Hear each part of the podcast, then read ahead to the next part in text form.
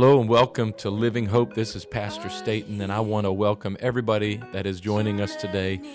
A shout out to our e family, all of you that are joining us through the internet. I want to remind you every Sunday morning at 11 o'clock, you can join us live at tv.livinghopemd.com. I pray that today's message blesses you and that you enjoy the word as it is shared today. I'm too lost to be found, and I know it's in my mind. You can be seated for just a moment. Again, we welcome everyone that is joining us today in person and those that are e family that are joining us online. We welcome you. All of our guests that are here today, Living Hope, would you help me right now? And let's make some noise for our guests. Let them know that we're so glad they're here today. Amen. We hope that you're made to feel welcome. We got a, we got about a third of a standing ovation. I think we can complete that. Let's let our guests know we showed up today, number one, to give glory to God, but secondly, to create an atmosphere where you can enter into the presence of God. Amen. Amen. Amen. And we are today as a special day, a somber day in some ways, but a day of rejoicing in others. Brother and Sister Roberts, who have been part of Living Hope almost as long as there's been a Living Hope. Just a few years after the church was started here in Lexington Park, Brother and Sister Roberts, at that time, they were not married, although I think Brother Roberts had it in his mind from the get go. Soon after, they were married and have been a part of this church for 35 plus years, 38 years. We're getting ready to celebrate 40 years as a church in March, so that lets you know all but two years of our existence as a church, they've been a part of this congregation. And most of those years, they've been involved in leadership for, I don't know, 20 plus years. He's served as the assistant pastor, first to my father and now to me. And they've just been amazing, loyal. I'm going to say a lot more about that. But we're honoring them today. Brother Roberts was voted in uh, back in August to be the pastor of Abundant Life Church in Two Rivers, Wisconsin. And we're so excited for them. But we're, I think, brother, I heard Brother Eric say it. Maybe I'm not supposed on something that I saw somewhere sometime. He said, We're we don't want to see you leave, but we're excited to see you go do the will of God for your lives. And so we're honoring them today. A normal Sunday, you might come, and a lot of what we're going to do today wouldn't be involved, but we're we're going to go overboard in trying to honor this great couple today and let them know how much we love and appreciate them. And we want them to be sent off with blessing. And we want we don't want there to be any question in their mind if we love them or not and if we appreciate them. Amen. And so throughout the service today, we're going to be doing various things. A couple of announcements that we need to make. There is a youth service this uh, Friday, the 29th, and that will be at 6:30 in the evening here at Living Hope. Uh, Saturday, everybody say Saturday, is our fall festival. Amen. We're excited about our fall festival. There's going to be hayride, a chili cook-off, bounce houses for the children, apple butter, apple cider, caramel apples we're roasting a pig. We're roasting a pig. And we're going to have brisket. All right, a lot of brisket, a lot of pig. Amen. And uh, we want to invite our whole, we would love to get the whole community out. We, we probably don't have enough pig for everybody, but we want to get everybody out. We're going to have a great time and a great community time to get together and enjoy fellowship. And that will be here at Living Hope. Um, the shuttle is going to start running at 3:45. The event begins at 5 we're asking the setup team to come at 4. And so the shuttle will begin running at 345. And uh, we're asking you to come be a part of it, all right? Come be a part of what God is doing. Come be a part. Help us greet our community and welcome them out to this event on Saturday. Hyphen class. Every Sunday in the month of November, there's going to be a hyphen class. Amen. Brother Trey and Sister Michelle are transitioning the lead of that uh, ministry to Brother James and Sister Naomi. And so that month is going to be a time of transition.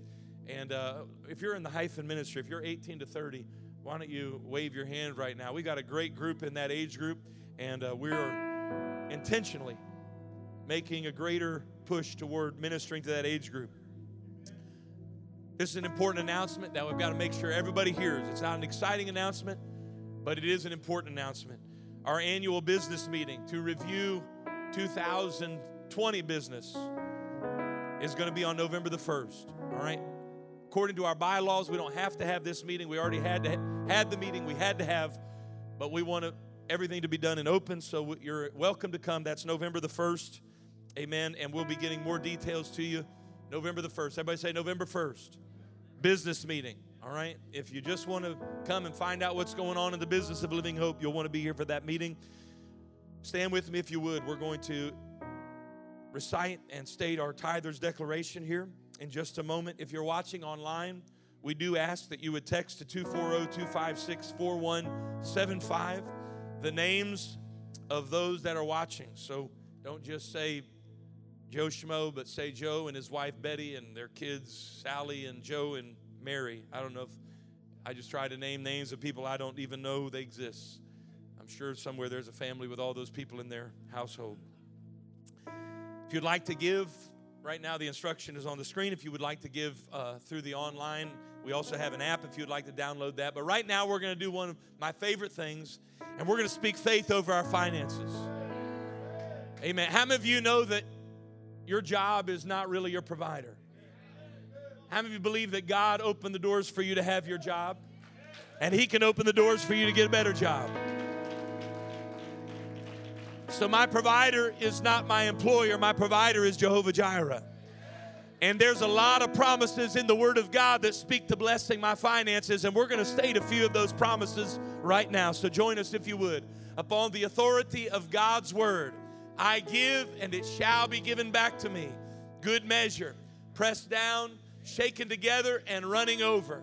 I am a tither. I bring my tithe to the storehouse. Therefore, the enemy is rebuked and the curse is broken. You pour out upon me such a blessing, there is not room enough to receive it. I receive jobs and better jobs, raises, increase and promotions, sales and commissions, benefits and settlements, estates and inheritances, interest and income, owed money, gifts and surprises, bills paid off, debts canceled, and royalties received. I am blessed to be a blessing. I declare my entire family saved, baptized in the Holy Ghost, in love with Jesus, healthy, strong, and full of life. I call my family walking in the blessing and the favor of God in their lives. I am blessed coming in and going out in Jesus' name. Everybody say that again in Jesus' name. One more time in Jesus' name. Amen. Ushers, go ahead if you would right now. The ushers are coming right now to receive. If you have to give in the offering here in person, you're welcome to do so. Amen. Why don't you remain standing for just a moment and tell somebody to the right side of you, Amen. You sure do look nice today. If it's not your spouse, don't do that. All right. If you're married, turn to your left. If your spouse is on your left, you sure do look nice today. I'm not trying to start any fights. If your spouse is next to you, happy birthday to Justin today. Brother Justin is a healthy, strong 30 years old today. Happy birthday to Brother Justin. It's good to see Joe. Joe is back in the house today. Joe, good to see you, buddy. Amen. Amen. And we're praying for Brother Sylvia. Amen. He is still worshiping. The doctor said, don't put any weight on it. Only Brother Sylvia is still going to be hopping the aisles. Ain't nobody going to stop his worship. To have to break every limb he's got before he's going to sit still. Amen. But we are praying for you, Brother Sylvia. You can be seated. We're going to ask our bishop to come right now. And also, my mom, we would like for them to come right now, and they're going to say a few words. Amen. We love and appreciate our bishop. This is our founding pastor who started the church 40 years ago.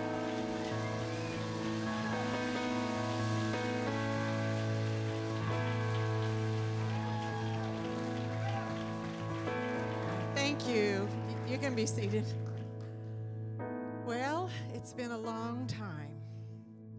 I remember the first time Sister Patrice walked in the doors, she was with this little short, crazy girl, was her roommate, happened to be our music director at that time, Sister Barlett. And she was terrified. Never saw anything like us in her life. But I watched as God began to work in her life And I believe you got baptized on my birthday, didn't you? So that way it made it kind of special. Um, I watched her have to put aside all the things that she'd been taught growing up. A lot like me, I had to put aside everything I'd been taught. And she learned the truth of God's love, the truth of baptism in Jesus' name. She was terrified to get baptized because she thought she was going to go to hell according to what she'd been taught. But it just made her calling and election even more sure. So we rejoiced. We rejoiced when she finally got the courage to get baptized. And not long after that, this crazy guy from the Navy came in with a friend. And no joke, one night they ran around the church. You had the other guy on your shoulders, ran around over in the other building, ran all the way around. And we had poles everywhere. And you had to watch out so you didn't get hurt. but they've come a long way. He became an amazing Bible teacher. She taught Sunday school. And it's just not going to be the same to come to church down here and not see Brother and Sister Roberts sitting here. But I'm so excited for them, for the next step.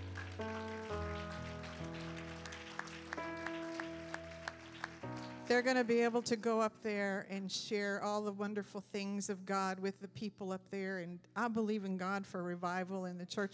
I don't even know the church, but we can all use revival. So, Brother, Sister Roberts, we love you. You'll always be our kids, and we'll be praying for you. Amen.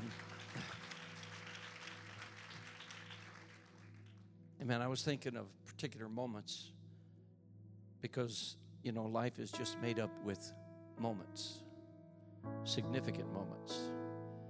And um, I, I remember, I remember when Sister uh, Barlett wrote on a card this girl's name, Patrice Fenair. And then I saw this guy come that I thought was a wolf.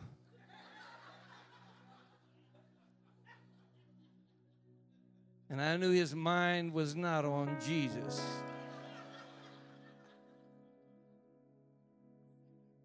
And sure enough, it wasn't it wasn't too long after that that they got married, right? But I remember a moment where he called me on the phone. Said, and and he just to have no see, he was a backslidden Mormon. At least that's what I tell everybody, Brother Roberts. I'm not sure what that is, but and and she was a Catholic girl. But God brought them together. And uh, he called me and said, Pastor, I need you to come over. They lived in a mobile home over off of uh, Great Mills Road. And I drove over, over to his place. He was very serious Matter of fact, I don't know if Brother Roberts ever had a childhood because I think he's always been serious. Um, but he uh, asked me to sit down and he told me, and this is, you could take, you could learn something from this. He said, I made up my mind. And I said, uh, Yeah, I wasn't sure what that meant. And he said, I'm going to live for God. You remember that, Brother Roberts? And that's been now close to 38 years. How many of you believe he had a made up mind?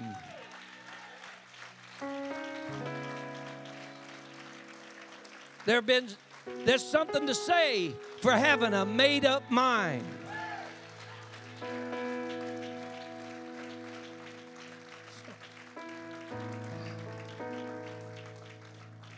Amen. There, there are many moments of the last 38 years. One, this past year, I don't know, I called him, he was in the hospital, right?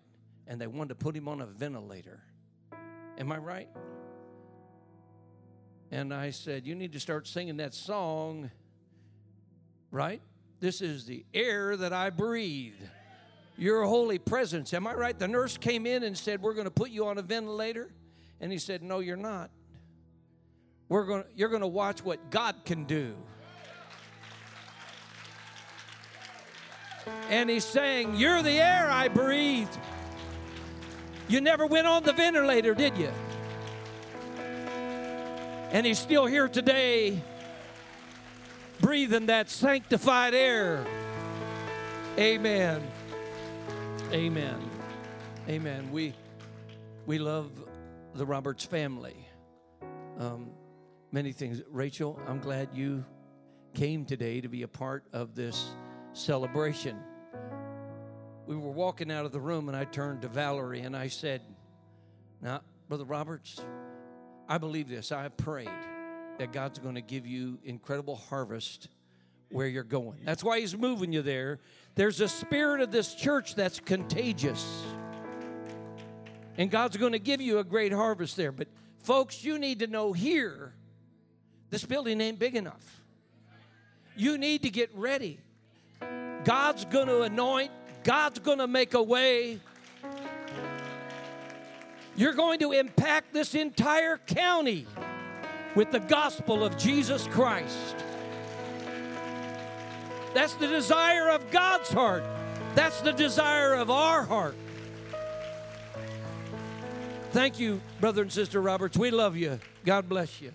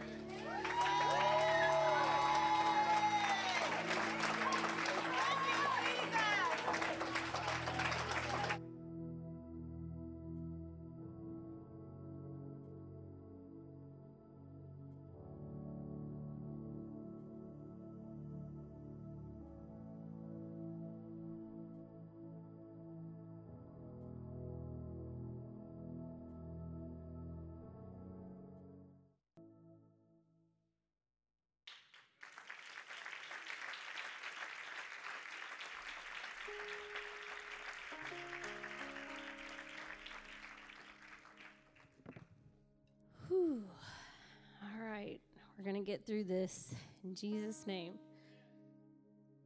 I leaned over to Brooke and I said, Man, I've, I've got something all printed out here that I want to say. And we're just going to try to get through it. Pray my strength in the Lord. the hard part is when I look at them.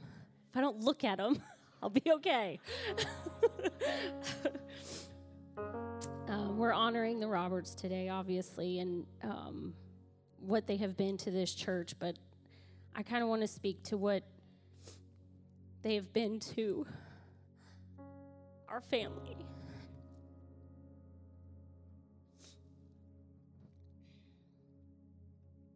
One of the all time greats in baseball was Babe Ruth. His bat had the power of a cannon, and his record of 714 Home runs remained unbroken until Hank Aaron came along. The Babe was the idol of sports fans.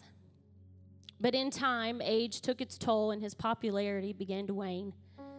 Finally, the Yankees traded him to the Braves. In one of his last games in Cincinnati, Babe Ruth began to falter. He struck out, made several mishaps that allowed the Reds to score five runs in one inning.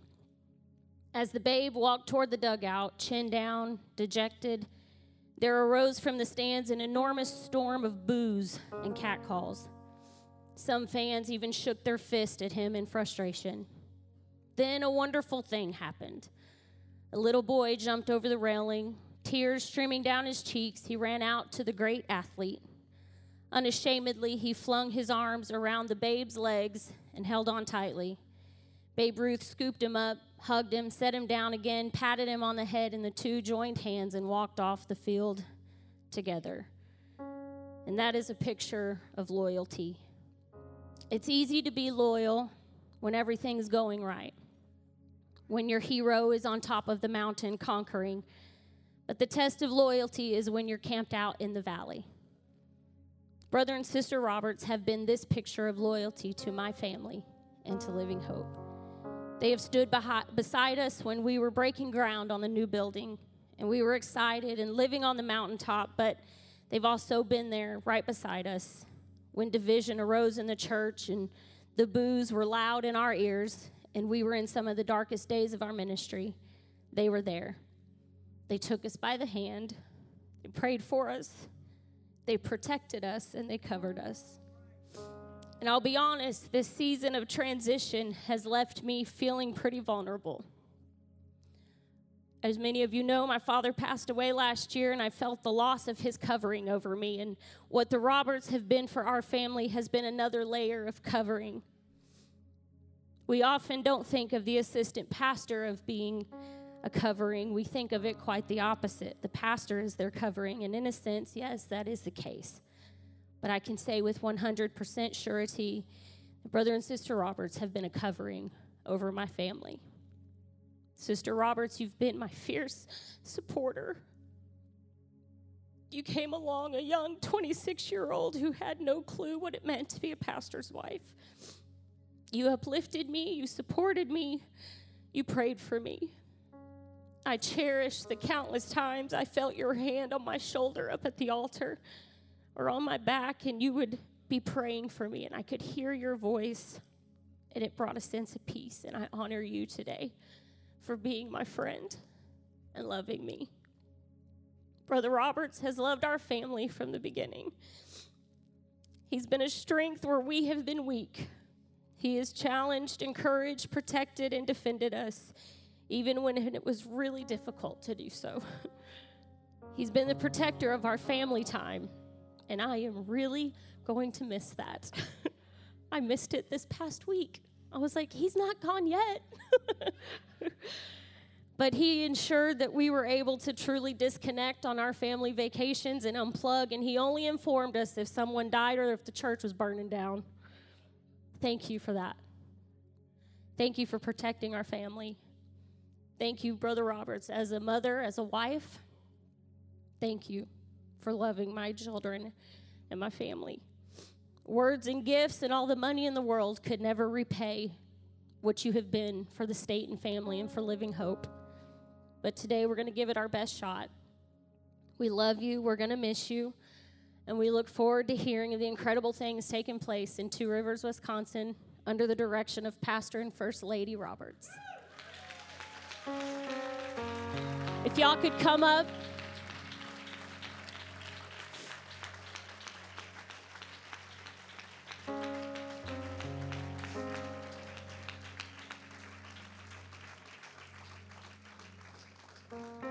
Have a gift for you. This Angelita is the one in the middle that wrote the biggest. she said, Angelita loves you all the most.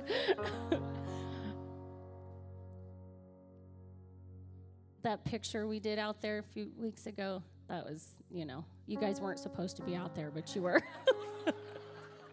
we were like, the Roberts are out here. Oh, well, just go with it. but thank you. We love you. Here's a gift from us to y'all, and pray that God goes with you. We know He's already gone before you, He's prepared the way. And I'm excited to hear what God's going to do through you.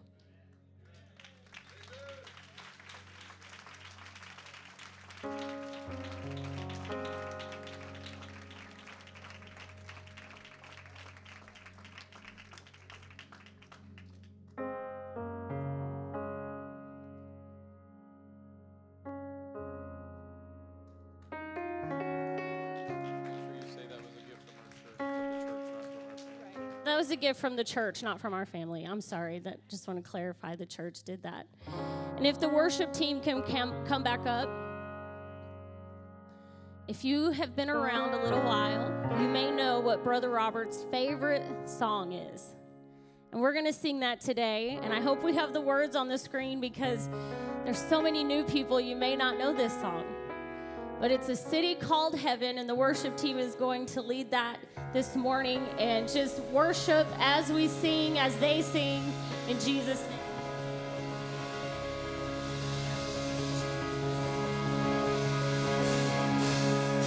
It's a city called heaven.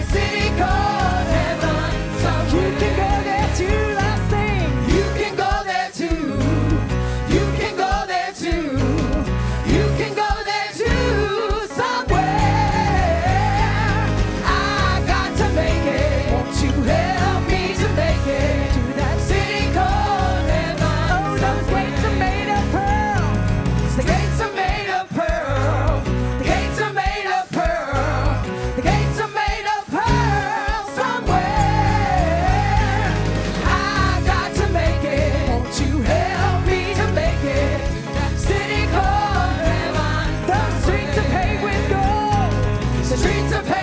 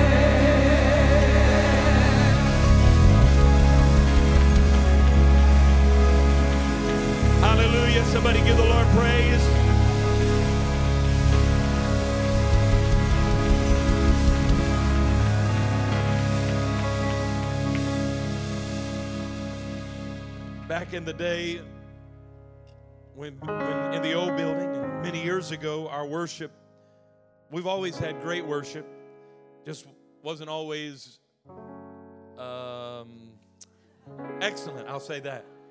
We've always had a freedom and a liberty in our worship, but most of the time in the old days, the way it would work is the worship leader would get there for prayer, find a piece of paper somewhere, write down three songs, hand it to the keyboard player, and say, These are the songs we're going to do. They didn't practice, we just jumped right into it. And if Brother Roberts was leading worship, City Called Heaven was going to be one of the songs that we did.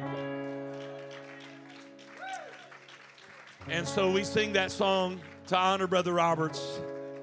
Thank you, Brother Roberts. That song, anytime I hear that song, which it doesn't play often anymore, but I'll think of you and I'll think of the many wonderful contributions you've made to this church. And uh, I want to ask you all, if you would, turn with me in your Bible to the book of Second Thessalonians, chapter 3.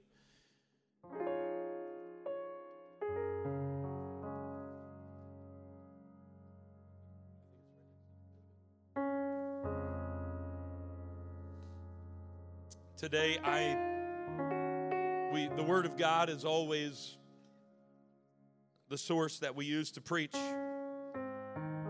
But I believe it was Paul that said we are living epistles that are read of men. And when our lives line up with the Word of God, our very lives become a sermon, becomes a message. In fact, the most powerful message that can be preached is your story, it's your testimony.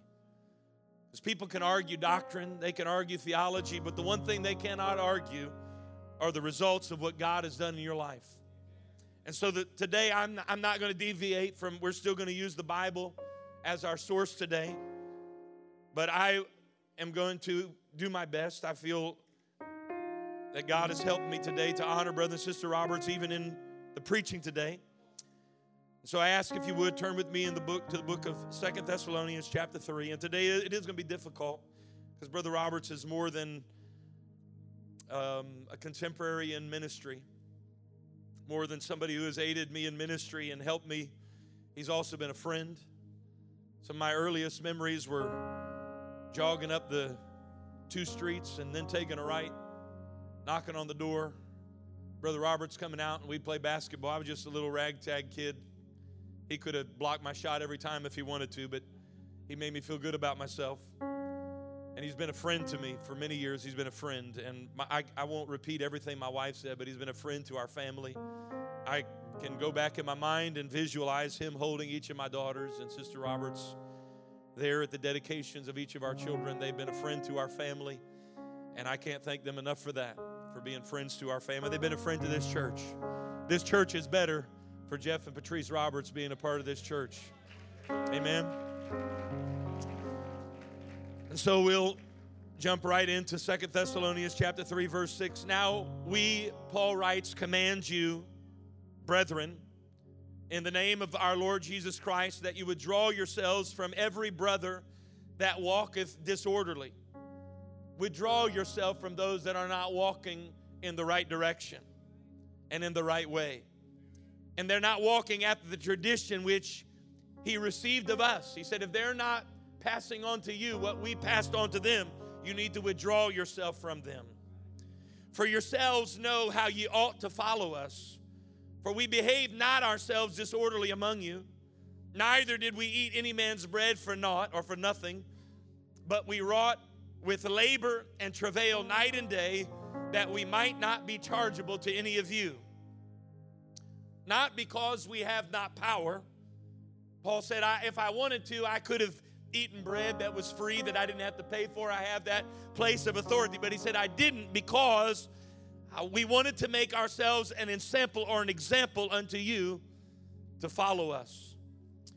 And for the next few minutes this morning, I want to preach on this thought examples worth following. Amen. Examples worth following. The Lord bless you. You could be seated.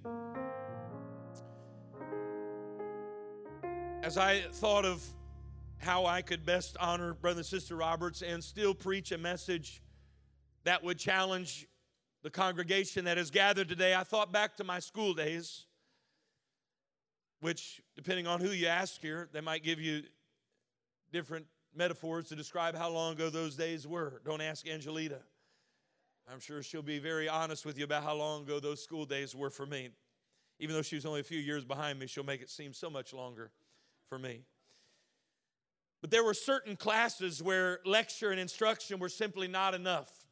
There were some classes that the teacher being up in front, literature, English, hearing the teacher speak and share stories, just hearing them, that's enough. But there were some classes where lecture and instruction were not enough. These classes like algebra, physics, trigonometry, and calculus. Okay, I was going to try to pull that one over, and most of y'all were, are already aware I didn't take calculus. Like, yeah, right. so, okay, let, us be honest. In math class, Math 101, but the teacher would spend much of the class in front of the classroom with a piece of chalk or maybe a marker in their hand, and they would begin to write different equations up on the board. Some of you might remember Pythagorean theorem for figuring out the different parts of a triangle. Anyway, I'm not going to make I'm just make myself look dumb if I start to get too technical. But if I know what two sides of a triangle is, I can anyway, you know. So they would come up to the board and they would show you, and then they would they would go through all the steps. And I don't know nowadays what they teach, but our teacher would stand up there and they would work all the way down, showing every step in the process until they got to the final solution. And the reason that they drew it on the board is because then you could take this, the problem, whatever the variables might, that might be in the, the equation you're trying to work through, that after you watch her example or his example, that then you could go back and you could solve your own problem by following the example that they had put on the board. So our understanding came not because they told us how to do it. Our ability to comprehend was illuminated not because they pointed to a page or a paragraph within a textbook, but because we watched their example we witnessed the teacher demonstrate the problems that we were faced with. It, was they, they were going through the same problems that I could say, you know what, I can relate with that problem because I'm going through a similar problem that they're going through. I could then look at there's the problem that is similar to mine, and then if I will follow the same the same steps that they took, that I too can come up with a solution to my problems. On more than one occasion, I can recall my teacher coming to talk to me after another quiz or test had been massacred by red ink. I was like, you know what? You guys tell us graffiti is wrong, and then look what you do to my paper every time I turn it in. And I can recall on more than one occasion that 10th grade teacher coming to me and asking me, Were you asleep? Were you asleep when I was drawing that equation on the board. That 10th grade teacher, did you not understand 6 minus 3? Now I'm revealing what math class I was really in. She was asking me, Have you been paying attention? Because if you had been paying attention, I provided you with examples. I, I provided you with examples that if you'll follow the same steps that I put on the board, you can find solutions. And I came today, Living Hope, have we been paying attention?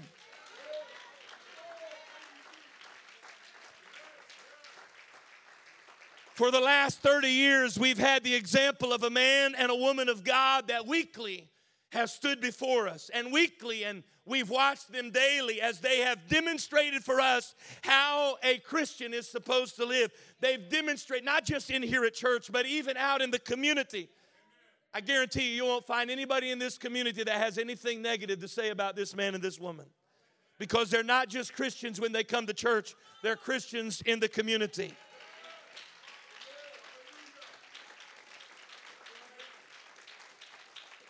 And so today in my preaching, I just want to walk to the whiteboard one more time. And I want to share some examples that I've watched Brother and Sister Roberts go step by step. Examples that they've lived out for us and demonstrated over the last 30 years. And today I'm going to do my best to encapsulate six or seven of the statements that I my life is richer and my walk with God is better because not because they pointed to a page in scripture and said do it, but because I've watched them their example as they've lived it out. In the text that was taken from Second Thessalonians chapter 3, Paul is addressing the church that is situated in the capital city of Macedonia, the city by the name of Thessalonica.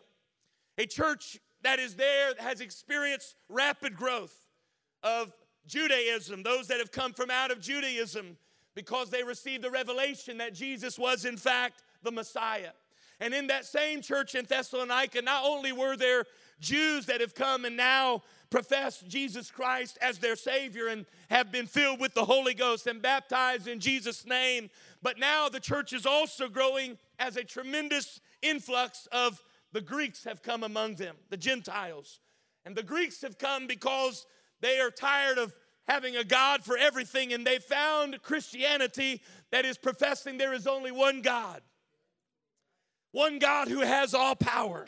Rather than trying to find a different God for every different day of the week, they found one God who has all power and all authority.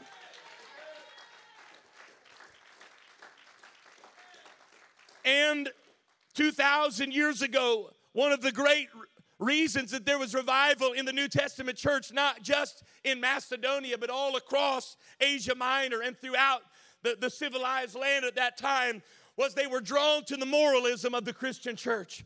They saw that the, the Gentile way of living was out of control, that it was sexual immorality and debauchery was everywhere. And they said, We want something that has a moral compass to it. And they were drawn to the New Testament church. And I'm telling you, now is the right time for the church to stand. It's not time to give in to the immorality of our day because people are getting tired. They're getting tired of the perversion. They're getting tired of living however you want to live. And they're looking for a lighthouse. They're looking for an example. They're looking for somebody that will stand and say, There is a way that is right. And Paul writes to this growing church made both of Jews and Greeks. And in this specific context that we lift from Second Thessalonians, he writes to a church that is undergoing tremendous persecution, yet remaining faithful. A church that is eagerly looking for the return of Jesus. Yet, this eagerness as they're living in a time, I, I know we look today and we say, wow, everything lines up with the book of uh, you know revelation and daniel we see it coming to pass but 2000 years ago in thessalonica they also felt that way they said, Man, Jesus must be coming back. And there were deceivers. Paul called them deceivers who had entered into the church. And these deceivers fundamentally were telling them, some were saying, Jesus has already come. Paul addresses that in his letters to Timothy. But there were other deceivers that were telling them, Look, Jesus is coming back. So don't worry about working a job. And don't, don't worry about paying your bills. Now be honest. How many of you are looking at what's going on in our world? And you're like, you know what? Jesus is probably coming back in a few months, so I'm gonna go down to Aaron's. I mean, I can't afford to get it, but Jesus is coming back anyhow. So I'm gonna go down to Aaron's and I'm gonna hook my crib up. I'm gonna get me a, a, a my living room. I'm gonna get a new bedroom set. I'm gonna go to Best Buy and I'm gonna put that, run that credit card up so high. And I might only have two months left before Jesus comes, but I'm gonna live it high on the hog. Some of y'all gonna be in trouble if Jesus don't come back in two months. And that's what was happening in Thessalonica. These people were being deceived and they were quitting their jobs because Jesus coming back and they were expecting the church and others to provide for them. And Paul said, Get a job. Everybody tell your neighbor, Get a job. That's what Paul was saying. Paul said, Get a job. He said, Listen, Jesus might be coming back. Yeah, he said he could be coming back, but there's some things he lays out and says these things are going to have to happen before Jesus comes back. So get a job. Stop getting a new bedroom set from Aaron's that you can't afford. And then he says this he says, Stop listening to these deceivers. That are coming in and they're telling you what you want to hear. He said, I'm going to tell you how you need to learn how to live right. Follow my example. Amen. I'm going to put some things on the board and I'm going to give you steps and watch the way when I write on the board. Watch what I put on the board. And if you do what I write on the board, everything's going to be all right.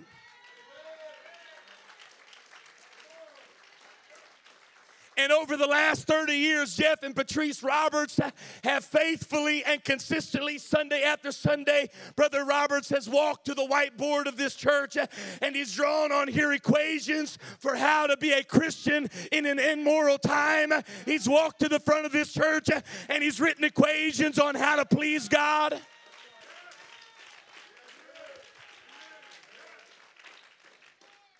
And Paul said, Follow my example. Brother and Sister Roberts have never professed to be perfect. I don't think. But they have been examples. They've been up front with us. Another song, if we could have gotten it in time, figured out a way to sing it. One of my songs that I remember the Roberts singing was Deep Inside This Armor, the warrior is a child. They don't know that I go running home when I fall down. They don't know who picks me up when no one is around. What were they doing? They were saying, Listen, we're not perfect, but if you'll follow us, we're going to keep getting back up again.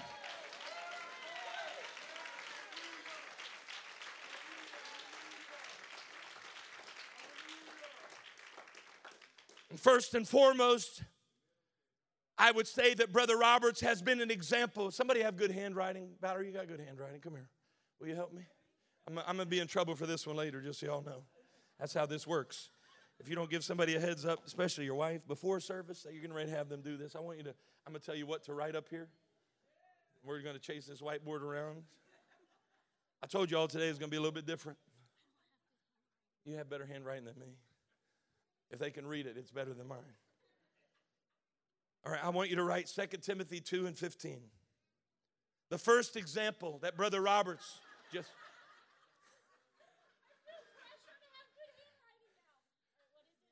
First Timothy chapter 2, no, Second Timothy chapter 2, verse 15. That's pretty good, right? Second Timothy chapter 2 and, and verse 15. You don't have to write all this up here.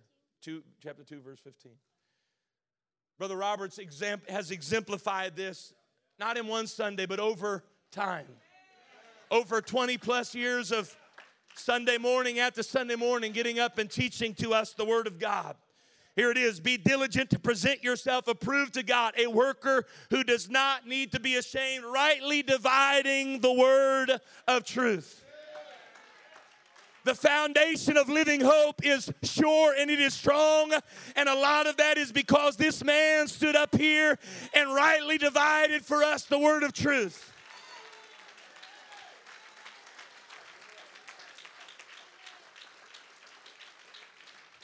Over the years, he has reinforced the doctrines of the Word of God. He's reminded us that there's only one God and his name is Jesus. He's reminded us that you've got to repent, be baptized, and filled with the Holy Ghost. He's everybody in this building. You need to know you're better off than a lot of people because Brother Roberts has helped you build a foundation because every week he's come up here and rightly divided the word of truth. Earlier this year, the series on the Beatitudes, I didn't like it. Some of it I didn't like. Because it's, right, it's hard to have a, a good attitude in all the chaos going on in our world right now.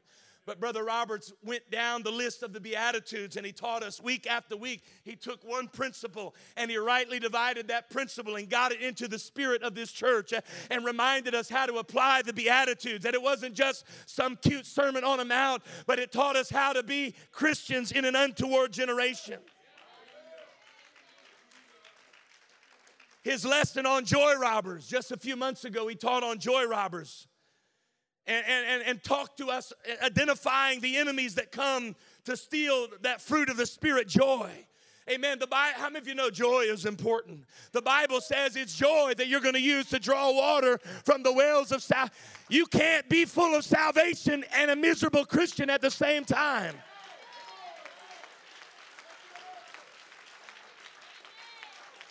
And Brother Roberts rightly divided the word and, and identified those joy robbers and talked to us about how to keep your joy. If you weren't here for that, you can go on to our church app and you can look that one up. I encourage you to do so.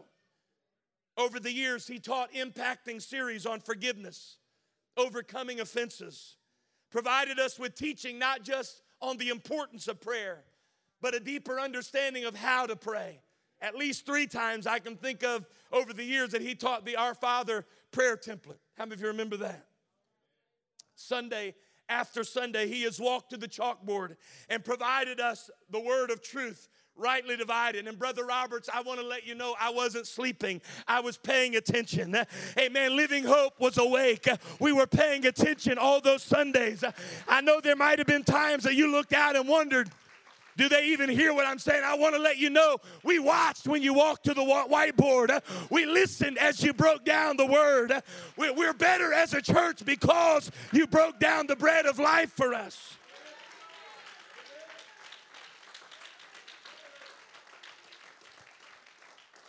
And now I can say that Living Hope will continue forward. Our commitment to apostolic doctrine is going to remain true. Our ability to forgive and overcome offense will be tested without a doubt. But armed with the understanding of the Word of God, we will push forward. And so I want to lead this congregation today in saying to Brother Roberts, thank you for Sunday after Sunday rightly dividing the Word of truth. Thank you.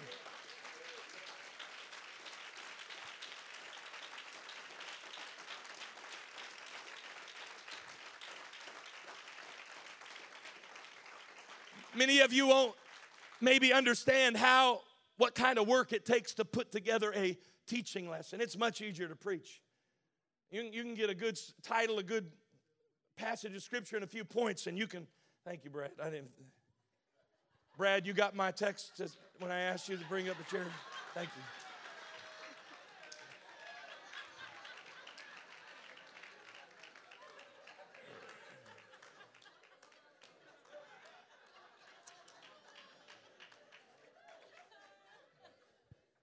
The second thing I want you to write on the board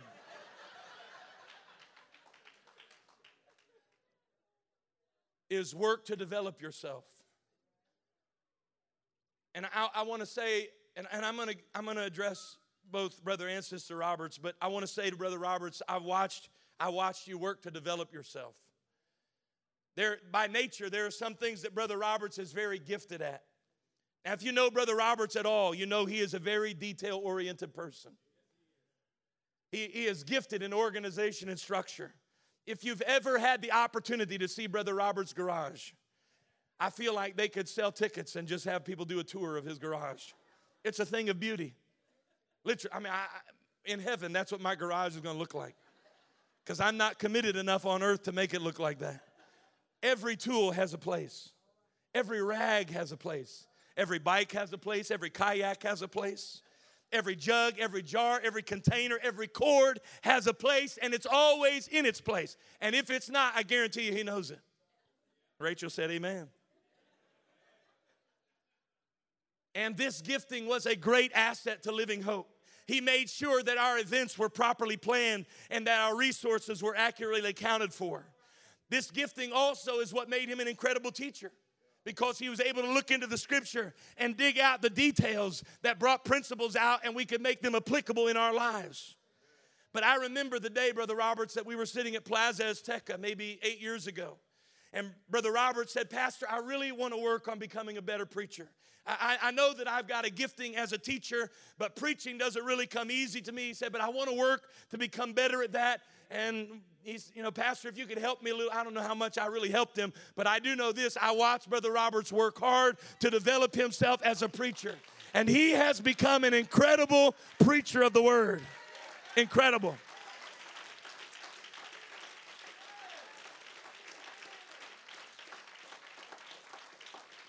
I have to be honest, you know, twice Brother Roberts is on the front of upci.org preaching. I'm like, man, I've never gotten on the front page of upci.org. But anyway, I'm not really jealous. I thought that was awesome. But he has worked to develop himself as an incredible preacher. There are many other areas that I've watched Brother Robert stretch himself and push himself to develop, many of them that I know were outside of his comfort zone. When I became pastor, I know that many of my ways of leading were different than my father's. And I know that Brother Roberts had to make some adjustments. And I know there was some work, but he put in the work and he became what he needed to be in order to help me lead this church. Uh, And I know that it would have been easy even in this time. uh, Amen. That, that, that even for many that are here today, that, that to, say, you know what, God can just use my strengths as they are. Uh, That Brother Roberts could have said, you know, I'm a good Bible teacher and I'm detail oriented. I'll just be good at that. And Pastor, you can take my strengths and, and if you can use them, you can use them. But if you can't, then tough luck. But that's not what he did. He said, I want to work to develop myself to become a better resource for this church.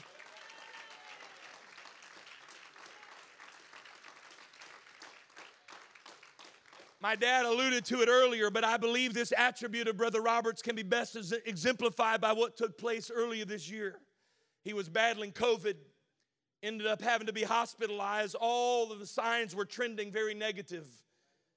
We weren't able to get in to see him, but I could tell through the text messages that the outlook was getting less favorable by the moment. The nurse came in and told him, We're going to be intubating you, putting you on a ventilator. And my dad alluded there many parts of that testimony that were incredible. But one thing, I, Brother Roberts said, No, you're not going to put me on a ventilator. And he began to force himself to take deep breaths, even though it felt like, I think in his words, glass shattering in his chest every time he would take a deep breath. But he forced himself to do it to break up all of that hardness in his chest. Uh, Amen. He forced himself, he pushed himself through. He said he identified what needed to be done and then he pushed himself to accomplish what needed to be done. And that is an example for everybody in this building.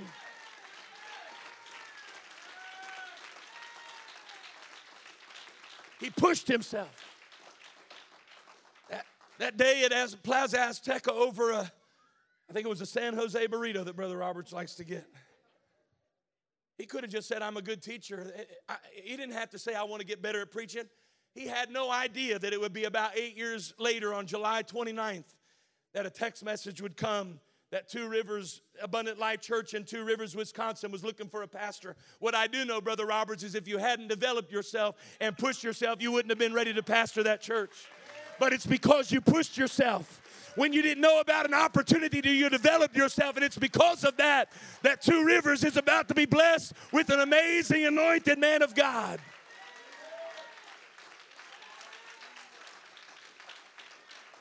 And I want to say to everybody in this building don't wait for opportunity to come. You need to start developing yourself right now. So that when the opportunity comes and the doors open, you're ready to walk in.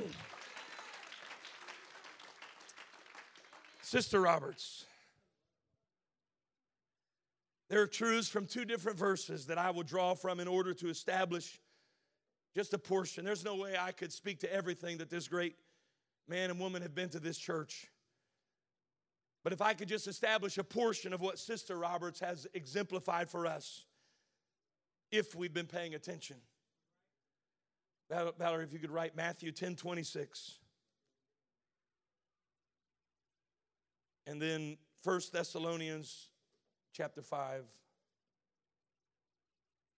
verses 21 and 22.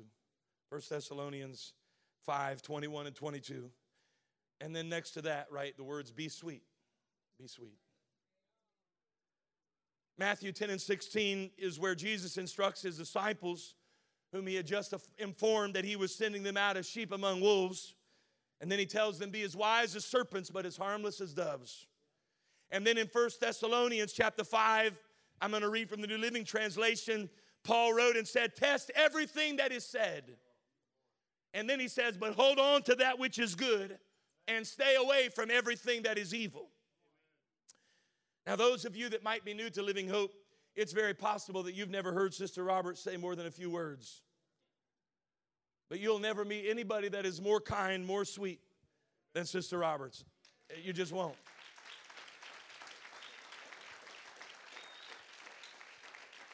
She has a smile for every guest that walks into Living Hope. If you're here today and you need a hug, Sister Roberts is the one. She'll, she'll give you a hug and it'll brighten up your day. She just knows how to do it. She's got that gift of kindness. And sweetness isn't a spiritual gift, but it, it is a gift that she's got.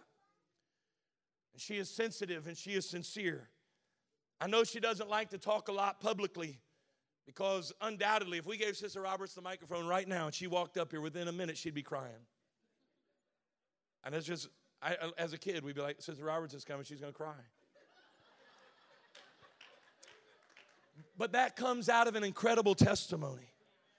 Realizing what God did for her, and she can't get the microphone too long before she starts talking about what God did for her, and that brings an emotion. And it's not fake, it's not phony, it's sincere.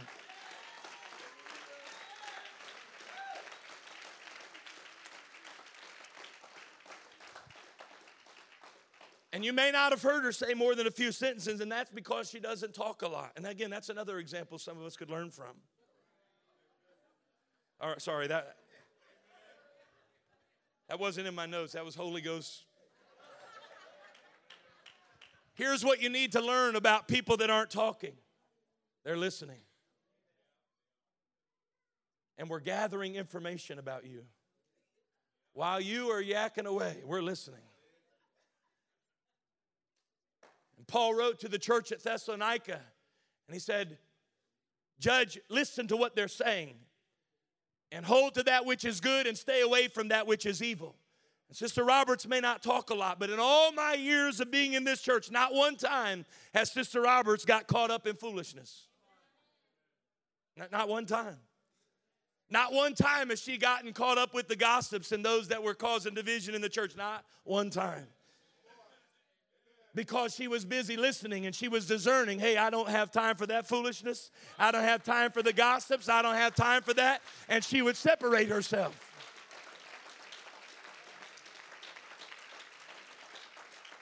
Now, you might think Sister Roberts is just some sweet lady, some, and you might confuse that with a pushover. But Paul didn't just say, listen to everything that is said and separate yourself from evil, but he also said, hold on to that which is good. Everybody close your fists and say, hold on to that which is good. Because yes, she will smile and she'll pat you on the back. She is sweet, she is kind, she will smile and she will hug you. But she is not going to get caught up in your foolishness. And she has some very well established boundaries in her life that I would advise you not to cross. How many of you know the baptismal room was Sister Robert's room? Anybody ever try to put a towel out of place in that room? Pretty quickly, you learn that that smile has another side to it.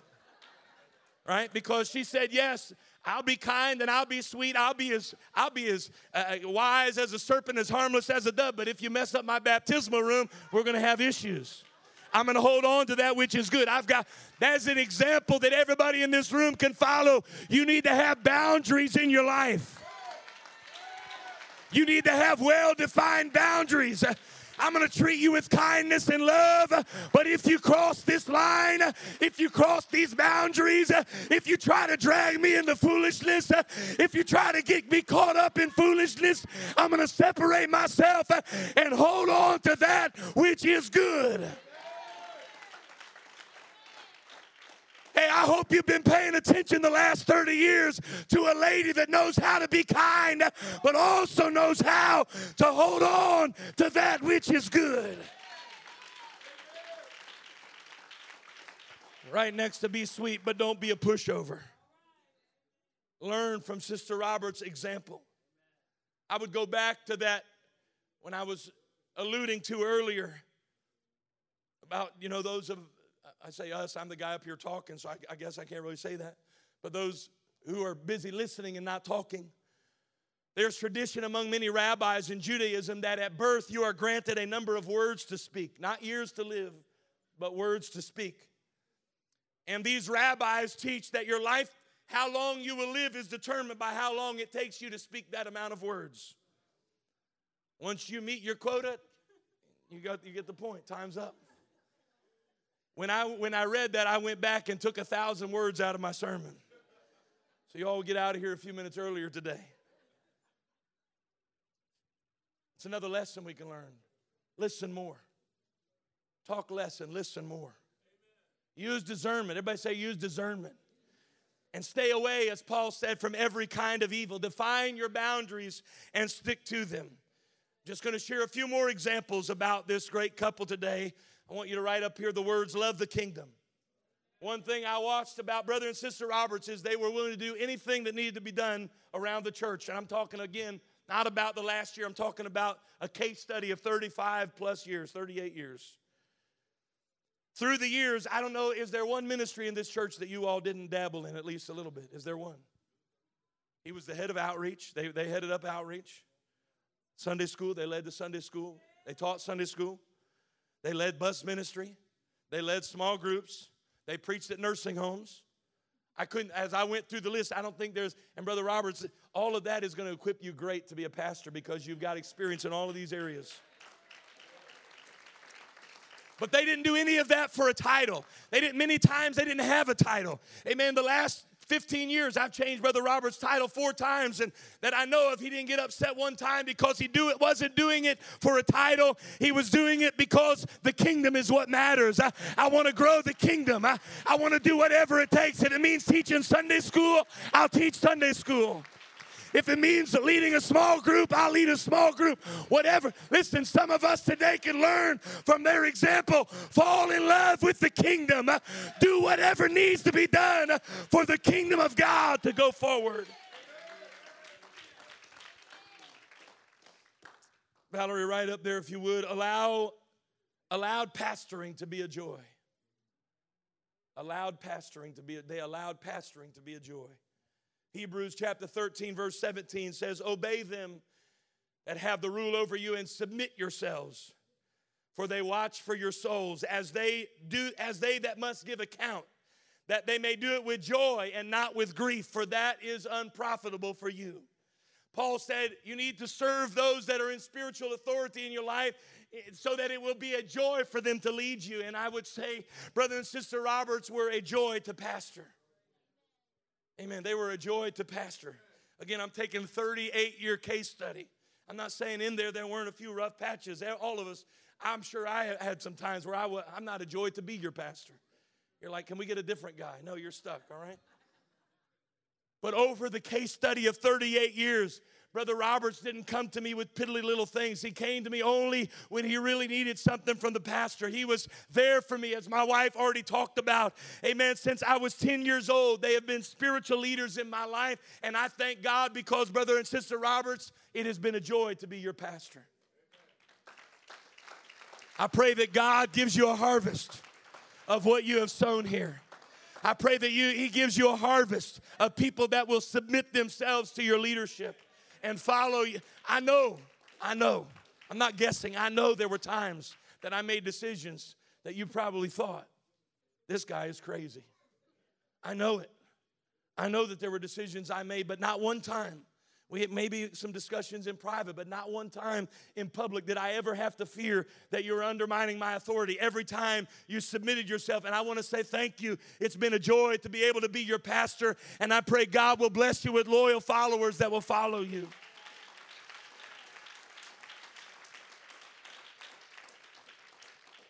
They allowed us to pastor them. I'm going to linger here for just a moment. I'm not going to be a whole lot longer. Just because you go to a church where a man preaches does not make that man your pastor. All right. Just because you go to a church where a man preaches does not make that man your pastor. It- it- It's when you follow the counsel that is given to you and you ask for counsel before you've made up your mind, not after you've made up your mind. That is what makes it. Listen, I know this for a fact. If I would have told Brother Roberts Two Rivers is a no go, I don't feel it in the Holy Ghost, I know he would have said, and I know right now if I said it to him, it would be difficult, but I guarantee you he would, he would cancel all the plans and find another home to buy here. I don't feel that at all, but I know he would do it because he has placed, he's willingly placed himself in submission to our leadership. As a young pastor, one of the most difficult things I had to do was step into a place of authority over brother and sister Roberts. This was, he was my Sunday school teacher. All right, he, he was brother Roberts. All right, my dad taught us early, you don't call them by their first name. That's brother and sister Roberts, and we learned to respect them. And we looked up to them. He was my dad's assistant pastor, and now I'm the pastor. And one of the hardest things I had to do was step into that place of authority. But they allowed us to pastor them. He never one time said to me anything to make me feel like I didn't have the right to lead and guide him spiritually. And again, I want to say, Brother and Sister Roberts, thank you. It has been a joy to pastor you. If you've been awake in class for the last 38 years, you can see what it's like to be a joy to be pastored. Watch the way that they follow. They were loyal. As my wife stated, in some of our darkest hours in leadership, they stood. You used a word that I liked earlier. I don't know. I'll think of it this afternoon. I'll text it. I'll send the email out to you guys when I think of the word. Vigorously defended us. I don't think that was the word. Passionately defended us. I didn't have to guess if they had my back or not. They, they were very public and very vocal, very verbal that they had our back. And, and I can't ever, Brother Roberts, you're going to understand what I'm talking about. That you could never understand until you're in this role. You're going to understand what a strength it is to have somebody that you don't have to wonder if they've got your back or not. And I say thank you. They've always been dependable. I never had to worry if they had our back. The last point that I want to make Brother and Sister Roberts are greatly invested in baptism, right? Right, loyal and dependable. Did you already write those? Right, loyal and dependable. And then right, invested in baptism. Sister Roberts, as I already alluded to, she makes sure that that room is in order. Sister Edel, you're, over that room now? You got some big shoes to fill, all right? Loyal, dependable, um, invested in baptism. And, and she took it very serious. And some of you might, oh man, there's Sister Roberts, bathrobe, ha ha. No, she took it serious. And some of you know what I'm talking about. You you cross the line. And, and you bear about your body the marks. Right? Maybe not physically, but you learn that smile can turn into something else real quick. Go ahead, walk in there and put a robe out of place and watch what happens and Brother Roberts. The, the majority of the video that we put up there earlier was Brother Roberts honoring, or rather, Brother Roberts baptizing people. They both take baptism very serious. And not, that's not just because they think baptism is a sacred tradition or they want to make it a memorable occasion for people. But brother and sister Roberts both experienced radical transformation. They remember when they went down in waters of baptism eh, and they came up eh, and were radically transformed and God changed their lives. Eh, and that's why that baptismal room stays impeccable. That's why there's robes have got to be ready. That's why towels have got to be ready. That's why Brother Roberts doesn't just let them walk up and get in the tank, but he stands there and tells them, here's why what you're doing is so important. It's because it means something to them.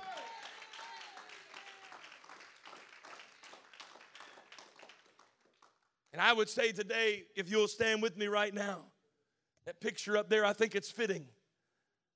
That that's the very first service Brother Robert spent at Two Rivers at Abundant Life Church as the new pastor. He had just been voted in.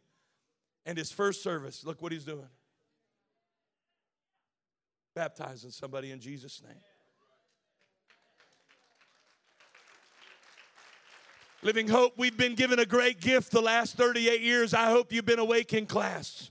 I hope you've been paying attention, not just because they pointed to scriptures in the Bible and said, if you'll do this, that, and the other, but because we watched them Sunday after Sunday walk into this building the Sunday after he got out of the hospital, after having almost been putting on a ventilator. Guess where he was? He was back in the house of God.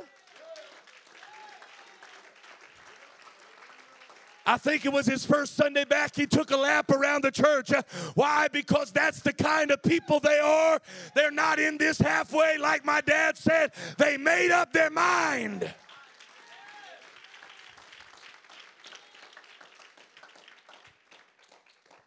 Brother and Sister Roberts, we've been paying attention.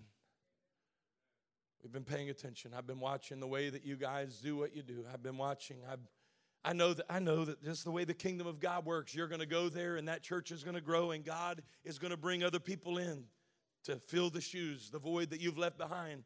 It may take two or three, but they will. They'll come and they'll grow in those areas, but they're going to follow the example that you set for them.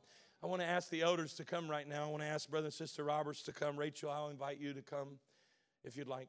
All right? I know you got Carmen.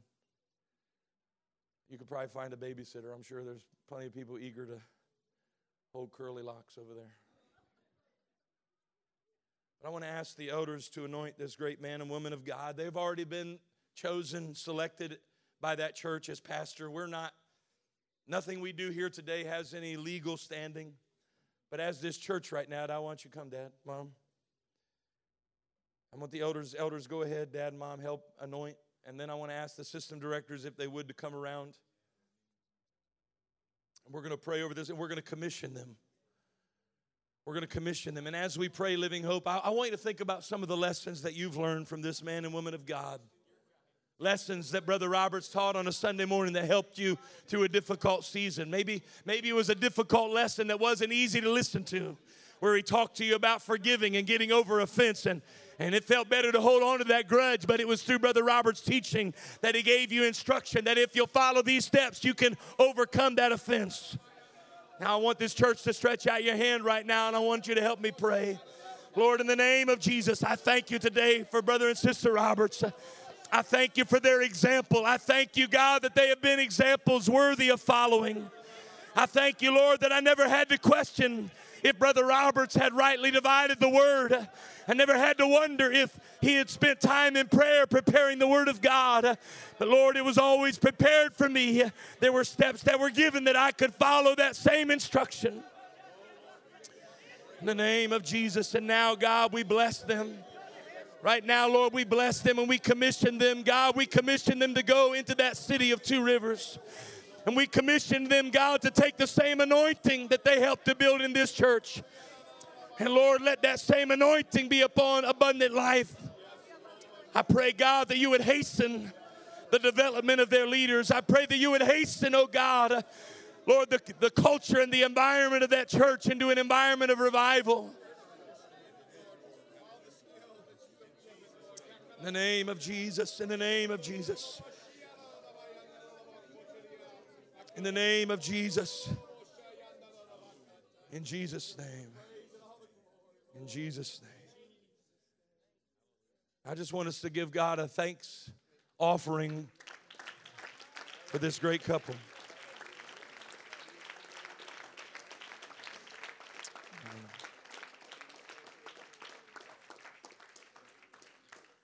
And I would say one last time today, there's just something, there's something about the way Brother Roberts does things.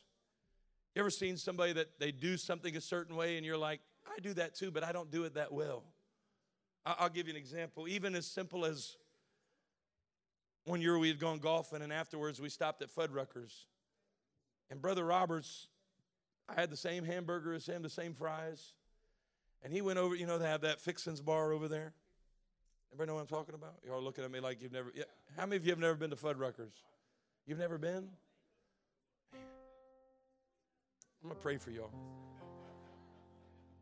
They have this bar in the center where you got lettuce and tomato, and then they've got hot cheese, and, and then they've got like this pico. And Brother Roberts would put cheese and pico together and put it all over his french fries. And man, it looked so good. And I didn't want to do it in front of him because I know he knew I was copying. But the next time I went to Fuddruckers, I did it. And I, man, it was just so good. I just have a way of doing things with excellence. And, and, and, Brother Roberts, even the way he baptizes people, there's just something special about it. And if you're here today and you've, how many of you, Brother Roberts, baptized you? Look at all these hands. Brother Roberts, look at those hands up right now. Look at these, and there's a lot more that aren't here today. Hundreds, I would say. Hundreds that Brother Roberts has baptized over the years. And if you're here today and you've not been baptized in Jesus' name, We'll let you into Sister Roberts' room one last time.